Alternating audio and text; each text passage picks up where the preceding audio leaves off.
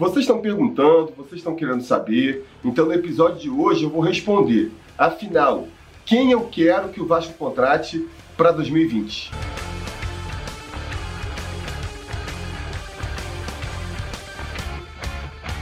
Fala torcida vascaína, Felipe Tiro de volta na área. Hoje respondendo uma pergunta aí que vocês têm me feito muito. Quem eu acho que o Vasco deve contratar para a próxima temporada, como reforço para o Vasco em 2020? Mas antes de responder essa pergunta, eu preciso aqui voltar a um assunto é, recorrente aí nos últimos vídeos do canal, né? Que é a minha proposta, a minha visão de como o Vasco deveria aí, é, projetar é, a reformulação do seu elenco e o planejamento para a próxima temporada. Como eu disse, eu já falei sobre isso aí em vídeos anteriores, é, de maneira mais detalhada, mas eu preciso resumir novamente aqui, até porque isso vai servir de base, de justificativa para minha resposta no final desse vídeo.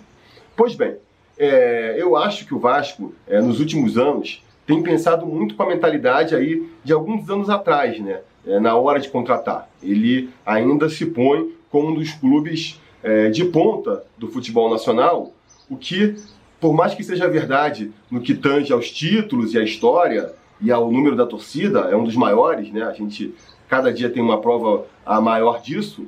No que tange à questão financeira, o Vasco, por conta de administrações aí terríveis nas últimas duas décadas, tem ficado cada vez mais para trás, né?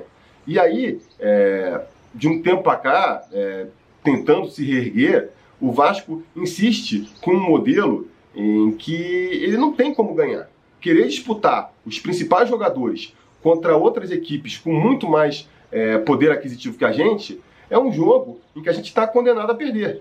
Disputar grandes jogadores com Flamengo, Palmeiras, Corinthians, São Paulo, Internacional, Grêmio, para nossa realidade atual não dá. A gente está entrando num jogo em que a gente está condenado a perder. É como, projetando aqui, fazendo uma, uma comparação com a Europa, é como se a gente quisesse entrar para disputar a Champions League e achasse que precisasse de um craque, né? Precisa de um craque para poder liderar a equipe, vai atrás do Messi, mas não consegue contratar. Vai atrás do Cristiano Ronaldo, também não consegue. Tenta o Salah, não dá.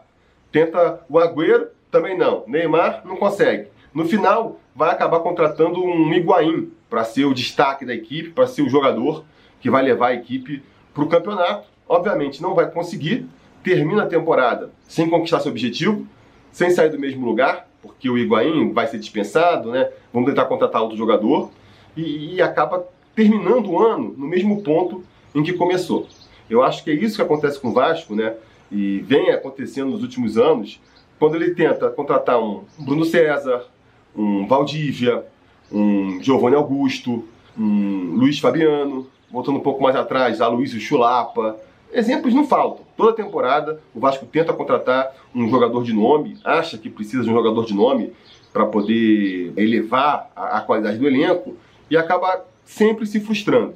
Mesmo quando acerta, mesmo quando eventualmente consegue é, acertar nessa aposta, como foi o caso de um Nenê em 2016, ali, 2015, 2016, como foi o caso do Diego Souza em 2011, mesmo quando consegue, acaba que, que esse acerto não se transforma em grande coisa, né? O Nenê passou pelo Vasco, o que ele conquistou pelo Vasco? Conquistou um, é, dois campeonatos estaduais.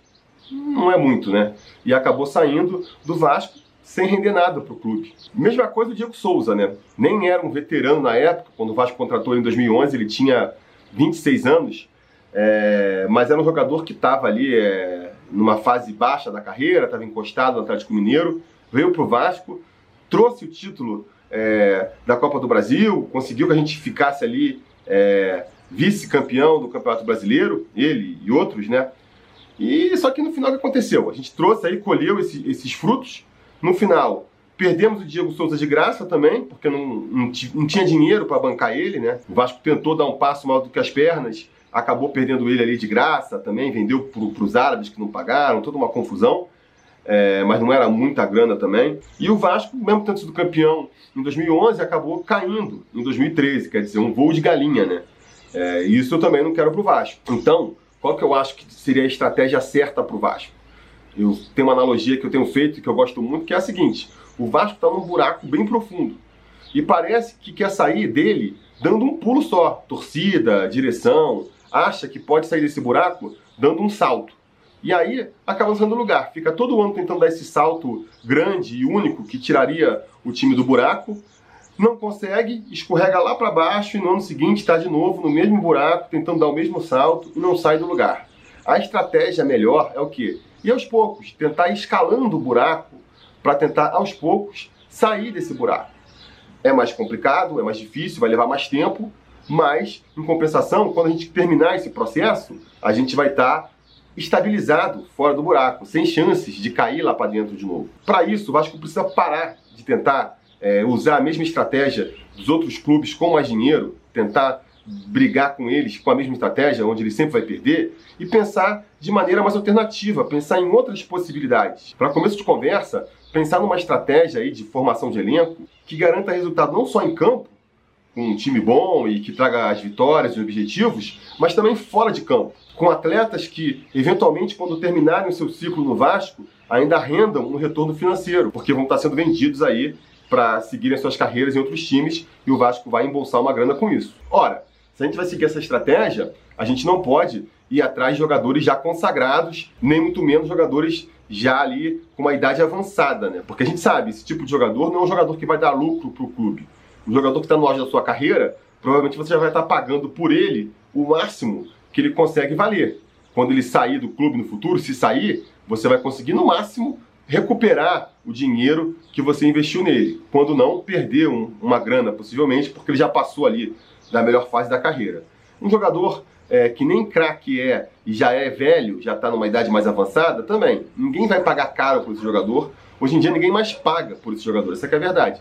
Vão ali esperar o contrato acabar, tenta fazer um acordo quando, quando acaba o contrato, ou uma negociação ali com valores bem pequenos. Essa que é a grande realidade. Ninguém vai pagar uma grande soma de dinheiro para pegar um jogador que já passou ali é, da plenitude física da sua carreira. Então o Vasco tem que fazer o quê? Procurar jovens talentos. Em vez de ir atrás do jogador quando ele já estourou, quando ele está com o preço lá em cima, tentar pegar ele antes, quando ele está começando a despontar para o futebol. Por exemplo, muita gente aí, muitos vascaínos têm pedido o Michael do Goiás no Vasco. Claro, coberto de razão, porque é, ele foi um dos talentos do, do Campeonato Brasileiro aí, um dos destaques do Campeonato Brasileiro. Acontece que agora, amigo, agora já passou a oportunidade. A janela para contratar o Michael já passou. Agora tem um monte de clube do Brasil e de fora do Brasil de olho nele. Vai ser muito difícil do Vasco ter bala na agulha, ter estrutura, ter ali argumentos para convencer o Michel da vida a vir jogar na gente, em face às outras propostas que é, certamente ele tem na mesa. Se o Vasco tivesse ido atrás do Michel lá atrás, um ano atrás, quando ele foi destaque é, do Goiás na Série B, ali a gente teria mais uma oportunidade, né? podem argumentar, pô, mas seria difícil, o Goiás não ia liberar, o Goiás não gosta de liberar jogador. Tudo bem, seria difícil, mas seria ainda muito mais fácil do que vai ser agora, que ele estourou na Série A. Para ficar no Goiás aí, o Tadeu também, é um goleiro que tem muita gente elogiando, também se destacou na Série A. O Tadeu, ele foi destaque da Série B do ano passado pelo Oeste. Então, se você queria um goleiro da qualidade do Tadeu, não seria muito mais barato e muito mais fácil trazer ele diretamente do Oeste no ano passado ao invés de tentar pegar ele no Goiás agora, que vai endurecer para fazer uma negociação? É esse tipo de coisa que eu tô falando. E aí vocês vão poder dizer, pô, mas é fácil, né? Depois que o jogador estoura, você vem aqui e fala, devia ter contratado aquele jogador? A dificuldade é falar antes. Como é que você sabe qual o jogador que deve contratar? E realmente, assim, é, vai ser sempre uma aposta. Contratar uma promessa vai ser sempre é, mais arriscado do que contratar um jogador que já está consagrado. E isso não é à toa que um jogador consagrado ele custa bem mais do que uma promessa. O consagrado ele já se firmou. A promessa ele tem um potencial ali de, de se firmar no futebol, mas um monte de coisas podem acontecer no caminho é, que impeçam isso. Então, toda aposta, toda promessa envolve um risco. Agora, a gente tem várias maneiras de mitigar esse risco, né? De fazer com que esse risco seja bem pequeno. A questão, por exemplo, aí de falar depois que, que virou um talento, depois que, que estourou, é que você está falando, é, não necessariamente. Tanto o Michael quanto o Tadeu, eles saíram na coluna que o Garoni faz todos os anos com os destaques da Série B. O André Schmidt, aquele jornalista vascaíno que tem o blog do Garoni. Então, todo final de ano ele faz um, uma lista, um blog ali com os destaques da Série B. É só o Vasco dar uma olhada lá e ver quais são os jogadores que se consagraram e ir atrás deles. Já ajuda bastante. Fora isso, querendo, falando de maneira mais séria aqui, é importante que o Vasco também crie um departamento aí de, de pesquisa e de prospecção de jogadores de qualidade, que realmente consiga ali desenvolver uma metodologia que permita é, pensar com qualidade jogadores que podem se tornar grandes jogadores no futuro. Eu acho que isso é bem possível de ser feito e vai exigir bem menos dinheiro do que, por exemplo, contratar um jogador aí é, no auge. Porque no, no, mundo aqui real, você pagar um salário de 20, 30 mil reais para uma pessoa é, cara, um baita de um salário, né? Hum, vamos concordar. Então você pega aí o salário de um Bruno César, abre mão de contratar um Bruno César, você já consegue contratar uma equipe inteira de é, analistas e olheiros qualificados para fazer é, esse monitoramento aí das divisões de base, das divisões inferiores do Campeonato Brasileiro, de outros campeonatos da América do Sul e poder pensar esses talentos para virem reforçar o Vasco. Fora isso, é claro, você precisa também ter confiança no seu taco, né? Você precisa, é, até confiando no departamento que você vai montar, ter ali a, a certeza, ou ter pelo menos a, a confiança de que aqueles nomes em que você vai apostar vão dar em alguma coisa. Porque não adianta também você contratar um jogador ali que vem se destacando e que parece que vai ser um talento, mas sem aquela convicção de que tem que apostar nele. É, um exemplo mais recente que me vem à cabeça aqui é o do Felipe Ferreira. O Vasco fez todo um esforço para tirar ele do CRB, considerando que era um talento novo, que estava se destacando, e mal deu oportunidade para ele quando chegou no Vasco. A gente não sabe se ele vai continuar pro ano que vem, e de repente é, o pensamento desde o início era aproveitar ele mais é, para a temporada seguinte, com ele fazendo ali uma, uma pré-temporada, se adaptando mais a, a um clube grande. Pode ser, vamos ver. Mas pelo que a gente viu até aqui, eu acho que, que foi uma incoerência, né? Querer correr, se apressar para tirar ele do CRB, envolvendo até questões jurídicas, para ele chegar no Vasco e mal ser aproveitado. Outra questão que a gente tem que levar em consideração também é que assim, você vai procurar um jogador da Série B, você vai procurar um jogador é, sul-americano que está começando a aparecer para o futebol, que ainda não está chamando muita atenção é, do futebol, vai sair mais barato para o clube, mas não vai sair de graça. Não dá para você esperar que vai contratar um jogador realmente bom e que ele vai sair de graça, que ele vai vir fácil para o Vasco, que ele não vai causar esforço nenhum. Aí é acreditar demais na carochinha, né? Então o Vasco não pode, por exemplo, fazer como fez em 2016, quando teve interesse no Zé Rafael, ou o Zé Rafael foi oferecido para o Vasco, não sei. O Zé Rafael que tinha sido destaque ali do, do Londrina, que disputou a Série B com o Vasco. O Vasco pensou em contratar, mas aí pediram ali 400 mil reais de luvas e o Vasco achou que era muito caro para pagar pelo jogador. Aí achou que era muito caro e, pô, um mês depois preferiu contratar o Escudeiro, que teoricamente, não sei, era um nome mais garantido na cabeça dos dirigentes da época. Então, assim, por conta de 400 mil reais, que, voltando aqui a, desculpem, mas não tem como evitar, né? É, pô, pouco menos que dois salários aí do, do Bruno César, você abriu mão de um jogador que depois foi contratado pelo Bahia e dois anos depois, um ano depois, sei lá, o Bahia vendeu por quanto para o Palmeiras? Aí agora o Vasco vai atrás do Zé Rafael, tentando empréstimo, querendo ver se dá. Agora, perdeu a oportunidade. Apareceu a oportunidade lá atrás, ficou na mão do Vasco. O Vasco abriu mão por 400 mil reais. Agora, se trouxesse o Zé Rafael, mesmo é, por empréstimo que fosse, ia acabar gastando muito mais, porque tem que pagar salário, um salário alto. Então, daí você já tira, né? Como é, essa filosofia que o Vasco vem implementando aí nos últimos anos acaba sendo nociva para o clube. Claro, pensando ali no, num efeito imediato, é muito melhor você contratar um jogador mais consagrado do que um desconhecido. Ninguém vai fazer Aerovasco para receber o Zé Rafael, o então Zé Rafael, né, que era só o destaque do Londrina, como fez para receber o Luiz Fabiano. Não, não, vai acontecer isso. O dirigente também, ele acaba arcando um pouco mais com a responsabilidade quando ele traz um jogador desconhecido do que quando ele traz uma estrela. O Eurico, lá, o Euriquinho 2017, eles meio que lavavam a mão. A gente tentou fazer um time forte, a gente trouxe o Luiz Fabiano. O problema foi que ele não conseguiu jogar. Como se tivesse sido um azar do destino, que o Luiz Fabiano é, se tenha se contundido quando chegou no Vasco, quando na verdade a gente sabe que ele já vinha de uma contusão grave e duradoura. Né? Ele já saiu do São Paulo com problemas físicos, foi para a China, a coisa só piorou E assim, um simples exame médico, uma avaliação ali da ficha do jogador, já poderia é, mostrar isso. E provavelmente o Vasco sabia disso, né? Mas resolveu contratar mesmo assim porque tem esse impacto da chegada. Ah, Luiz Fabiano, é, a torcida gosta, a torcida vibra. Beleza que no final do ano já vai estar reclamando, mas no momento ali a torcida gosta e, repito, os dirigentes meio que acabam lavando a mão por conta disso, né? Se você traz um Zé Rafael para ficar nesse exemplo aqui, e ele acaba não funcionando no Vasco, o dirigente vai ser muito mais cobrado. Pô, você trouxe um jogador da Série B para ser o resultado, ele não foi, caramba. Então acaba que as direções do Vasco aí acabam optando por essa saída mais fácil, que é tentar contratar um jogador ali de nome, por mais que na prática ele já não venha mais é, rendendo tanto em campo. Nesse sentido, eu tenho que dar até aí os parabéns para a administração Campelo, que tem se mostrado bem pé no chão em relação a isso, mesmo com essa associação em massa aí é, gigantesca que o Vasco apresentou, ainda está tendo um discurso bem austero, está pregando austeridade, está pregando que não vai cometer loucuras, que é mais importante nesse momento é, sanar as dívidas, fazer o CT do que contratar um grande nome. Faz todo sentido. Não dá para você querer construir um prédio sem ter uma fundação antes. Você vai construir um prédio grande, ele vai desabar. Você precisa primeiro fazer a fundação, garantir.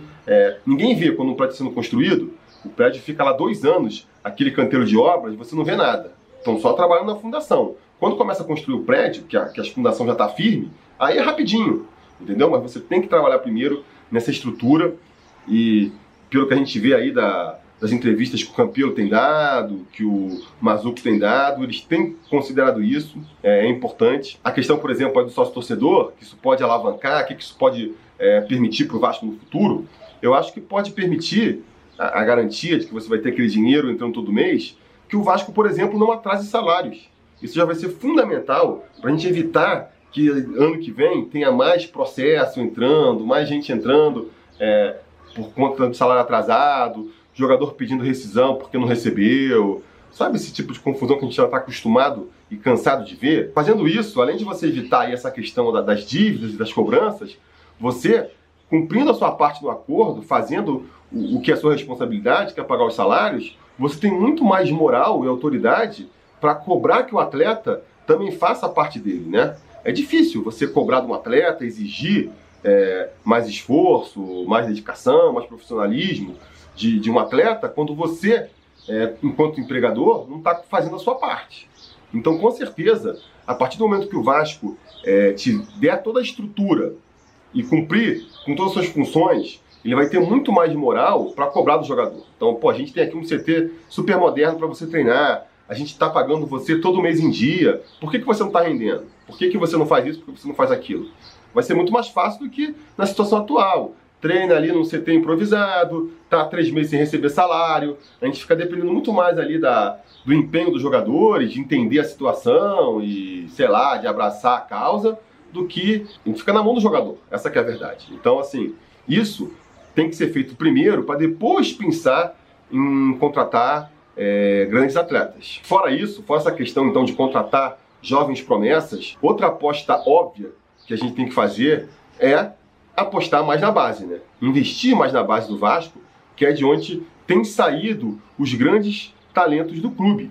Eu acho até curioso que o Vasco invista tão pouco na sua base, é, se a gente levar em conta que quando o Vasco apresenta, por exemplo, seu, os seus orçamentos para os anos, grande parte ali da, da previsão de receita vem da venda de atletas. Olha que curioso. O Vasco, espero que para o ano que vem isso até fique um pouco mais equilibrado, né? agora que a gente tem aí é, quase 200 mil sócios torcedores, agora que a televisão vai começar a pagar um pouco mais para o Vasco, porque a gente vai, vai, vai acabar ali as cotas que o Eurico antecipou. A tendência também com isso tudo é que os patrocínios aumentem. Espero que a coisa fique mais equilibrada, mas ainda acredito que grande parte ali da projeção de orçamento vai ser da venda de atleta. Para os anos anteriores, em 2019, 2018, quase, pô, sei lá, 80% da previsão de receita era da venda de atleta. E que atletas que o Vasco pode vender? Essencialmente, os pratas da casa, né? Os pratas da casa, ou então esses jogadores mais novos aí que eu tô falando. Porque jogador velho, o Vasco não vai vender. E é curioso que um clube que projete tanto da sua expectativa aí de, de receitas na venda de jogadores aposte tão pouco em jogadores vendáveis. Vamos dizer assim, você pega aí o time titular do Vasco, time base, Vamos ver quantos jogadores são vendáveis. Fernando Miguel, 34 anos, não dá para vender. Pikachu, 26, já passou ali do auge da janela, mas quem sabe, né? Pode aparecer alguém aí pagando um trocado, beleza. Henriquez, 29 anos, também, não vai vender. É, Castan, não vai vender. Danilo Barcelos ou Henrique, desconsiderando até a, a qualidade técnica ali, são jogadores mais com 26, 27 anos, estão meio que na categoria do Pikachu ali, já passaram da, do auge, né? Do momento ótimo para você conseguir realizar uma venda realmente ali é, que envolva bastante dinheiro. Richard, emprestado, se for vendido, o Vasco não ganha nada. Raul, jogador contratado jovem, esse aí pode render um dinheiro pro Vasco sim. Guarim, também, jogador mais velho, se sair do Vasco, o Vasco não ganha nada. Marco Júnior, jogador novo que o Vasco trouxe do Bangu aí, realmente se ele estourar no ano que vem, pode trazer um dinheiro pro Vasco. Na frente, Rossi vem emprestado, não pode trazer dinheiro pra gente. Marrone, que é da base, esse sim, a gente tem uma grande expectativa de que possa realizar uma grande venda. E Lucas Gibamar, também é novo, tem 22 anos, tem potencial de venda. Então você vai ver que a grande maioria aí, ó, mais de 50% do elenco, não tem um perfil de jogador vendável. E, no entanto, a diretoria fica apostando. Fica apostando que vai conseguir vender 30 milhões de reais em jogador para conseguir terminar o ano zerado. Não conseguiu. Óbvio que não conseguiu. Não, não, incentiva os jogadores da base. Eles só vão ter oportunidade. O jogador da base do Vasco é assim, ó. É, só vai ter oportunidade quando todo o resto do elenco não serve. O titular está machucado, aí o, o reserva imediato está suspenso, aí eles vão procurar em todo o resto do elenco se não tem alguém que pode jogar improvisado, um jogador encostado que pode buscar, não tem ninguém. Ah, então tá bom. Então a gente vai dar uma chance para alguém da base. Aí dá chance para o jogador da base. Se o jogador da base não aproveitar essa chance e destruir, jogar mais ou menos, que seja, tiver uma atuação discreta, termina o jogo, já vai lá pro final da fila, vai levar não sei quanto tempo para ser aproveitado de novo. Um exemplo disso aí foi o que o Campino falou sobre o, o Lucas Santos, por exemplo. Há um tempo atrás, eu tive a oportunidade aí, até agradecer mais uma vez os amigos do Atenção Vascaínos, eles me deram a oportunidade de eu endereçar uma pergunta para o Campelo. E a minha pergunta foi justamente essa: por que, que o Vasco não olha com mais carinho para sua base, não investe mais na base? E a resposta do Campelo qual foi? Não, a gente investe na base sim, a gente está de olho na base. Só que às vezes a base não dá resultado. Por exemplo, esse ano a gente apostou no Lucas Santos aí e o Lucas Santos não deu resultado. Pô, apostou no Lucas Santos? Apostou no Lucas Santos? Deu 10 chances pro garoto na temporada, na maioria delas entrando só no finalzinho da partida. Teve um jogo que ele jogou o tempo inteiro. Isso é da chance? Isso só confirma o que eu tô falando, né? Você joga ali o jogador quando não tem mais outro para escalar e se ele não estoura de primeira, acaba é, perdendo a oportunidade. É, por que, que não deu 30 chances que nem deu para o Bruno César? Bruno César, um jogador que teria muito menos dificuldade para render de primeira, porque já é um veterano, já está acostumado a jogar na Série A, a jogar em alto nível, teria muito mais condições de, desde o primeiro jogo, já render, não rendeu, e teve 30 chances na temporada. Lucas Santos, que é um jogador que está fazendo essa transição, que não está acostumado a jogar o profissional, com a carga que tem o futebol profissional, ele sendo um atleta é, de porte físico menor, que vai ter uma dificuldade, vai levar um tempo para se adaptar, tem 10 chances e já é descartado. Isso para mim não é prestar atenção na base, não, não é dar atenção para a base. Isso para mim é justamente o contrário. Então nesse ponto aí a diretoria tem mandado bem mal. Acho que teria que aproveitar bem mais a base, sabe? A gente acaba vendo os jogadores só sendo aproveitados, que nem eu falei, quando não surge mais nenhuma oportunidade. Que nem o Marrone. Acabou tendo uma chance no ano passado porque não tinha nenhum atacante ali que fizesse a função de lado voltasse para marcar. O Valentim acabou aproveitando ele ali, deu conta do recado, foi ficando, se firmou. Hoje em dia é esse jogador fundamental para a equipe que a gente está vendo aí. Ou então, quando é um caso nem o Thales Magno aí, que é um talento completamente fora da curva, e aí você põe ele no time ele já transforma o time. Agora, a gente não precisa ficar dependendo só de jogadores extraordinários para completar o time. A gente pode conseguir jogadores medianos, jogadores que sejam bons, mas não sejam um diferencial, para completar a equipe. Por que, que a gente tem que apostar no Danilo Barcelos, no Richard, no Oswaldo Henriques mesmo, no Fernando Miguel, ao invés de apostar em um jogador da base que sairia mais barato e ainda poderia render frutos para a gente no futuro? É essa questão que eu me ponho. Bom, isso tudo posto, então, que jogador eu queria que o Vasco contratasse agora para a próxima temporada? Nenhum. É, nenhum. Pô, a gente vive falando que tem que apostar mais na base, se você perguntar aí para 10 torcedores do Vasco, eu acho que é capaz de 10 dizerem que o Vasco tem que aproveitar a, o Campeonato Carioca para dar oportunidade para a base, ah, bota a molecada da base para jogar. Então, para que você vai contratar um jogador se quem vai jogar o campeonato estadual é a base? Não faz nenhum sentido, né? Porque nesse primeiro semestre, basicamente o que a gente vai disputar é o campeonato estadual. Vai ter ali uma primeira fase de Copa do Brasil, onde a gente vai enfrentar aqueles times lá das, das zonas mais abissais do Campeonato Brasileiro. A Copa Sul-Americana também começa com a gente enfrentando uns times bem é, meia pataca. Se a gente não conseguir montar um time que consiga superar essas dificuldades, sinceramente, né? Joga tudo fora e começa de novo. Porque não é possível. Então, é, eu faria isso. Eu daria uma chance aí para a molecada da base nesse campeonato carioca. A gente não vai entrar com um time sub-20, né? Antes que vocês aí digam. Porque a gente já tem jogadores experientes que estão no elenco e vão permanecer para o ano que vem. Fernando Miguel, Leandro Castan, o Ramon. É até uma oportunidade para a gente ver se ele realmente consegue voltar a, a, jogar futebol profissional. Já pode servir de teste também o Campeonato Carioca. A gente está na expectativa aí de renovar com o Guarim, de renovar com o Rossi. Então, já tem ali uma espinha dorsal mais experiente para trazer até é, essa experiência e, e, orientar a garotada. O resto do elenco complementa com a molecada da base. Vamos ver o que, que o pessoal faz no estadual. Aí, quando chegar ali o meio da temporada, a gente vai estar tá entrando já nos primeiros jogos do Campeonato Brasileiro também, é verdade? Aí você já vai ter muito mais ali desenhado quais são os pontos que você precisa se reforçar. E aí sim, você vai no mercado e contrata pontualmente e com qualidade. E não precisa fazer essas contratações de baseada aí, de trazer 14 é, contratados de uma vez só, tudo mais ou menos, para tentar compor um elenco que não precisa ser composto. Essa que é a grande verdade. Então, é, essa é a minha opinião aí sobre contratação agora para essa temporada aí entre 2019 e 2020 que eu faria, seria isso. Beleza, galera? Então diga nos comentários. Não, pera, pera, pera, pera, pera, pera, pera. Antes de terminar aqui, antes que vocês é, se apressem a comentar aí é, na caixa de comentários, é claro que eu estou falando isso aqui de uma maneira genérica, né? É como uma ideologia, uma linha mestra a ser seguida. Agora, é claro a gente não precisa ficar sem contratar ninguém nessa intertemporada. Se tiver uma contratação de ocasião que seja importante, o Vasco pode contratar, né? Como eu já falei, você tem a oportunidade de contratar um destaque da Série B aí, que nem anos anteriores teria de contratar um Michael, de contratar um Zé Rafael, pô, contrata, não vai ficar deixando de contratar por conta disso que eu falei aqui. Mesma coisa com um jogador aí, talvez, é importante, que o Vasco precise, monitorou e está vendo que tem um jogador ali talentoso, que vai subir o nível de qualidade do Vasco e que está com seu contrato terminando agora, contrata. Né?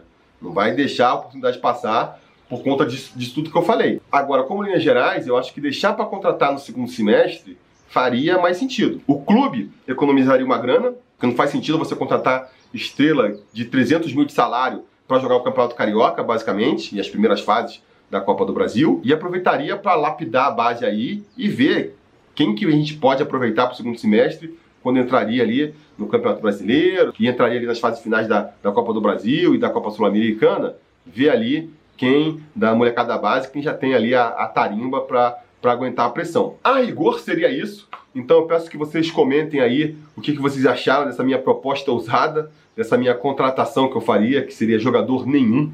Digam aí se eu estou viajando muito na maionese ou não. Como vocês sabem, a conversa continua aqui na caixa de comentários. No mais, aquele pedido de sempre, né? Curtir o vídeo, assinar o canal caso ainda não tenha assinado, ligar o sininho de notificações para ser avisado sempre que tiver vídeo novo aqui no canal. E no mais, a gente vai se falando. A realização desse vídeo só foi possível graças ao apoio inestimável dos conselheiros do Sobre Vasco. Ajude você também ao Sobre Vasco continuar no ar, se tornando um apoiador em apoia.se barra Sobre Vasco ou sendo um membro do canal aqui no YouTube.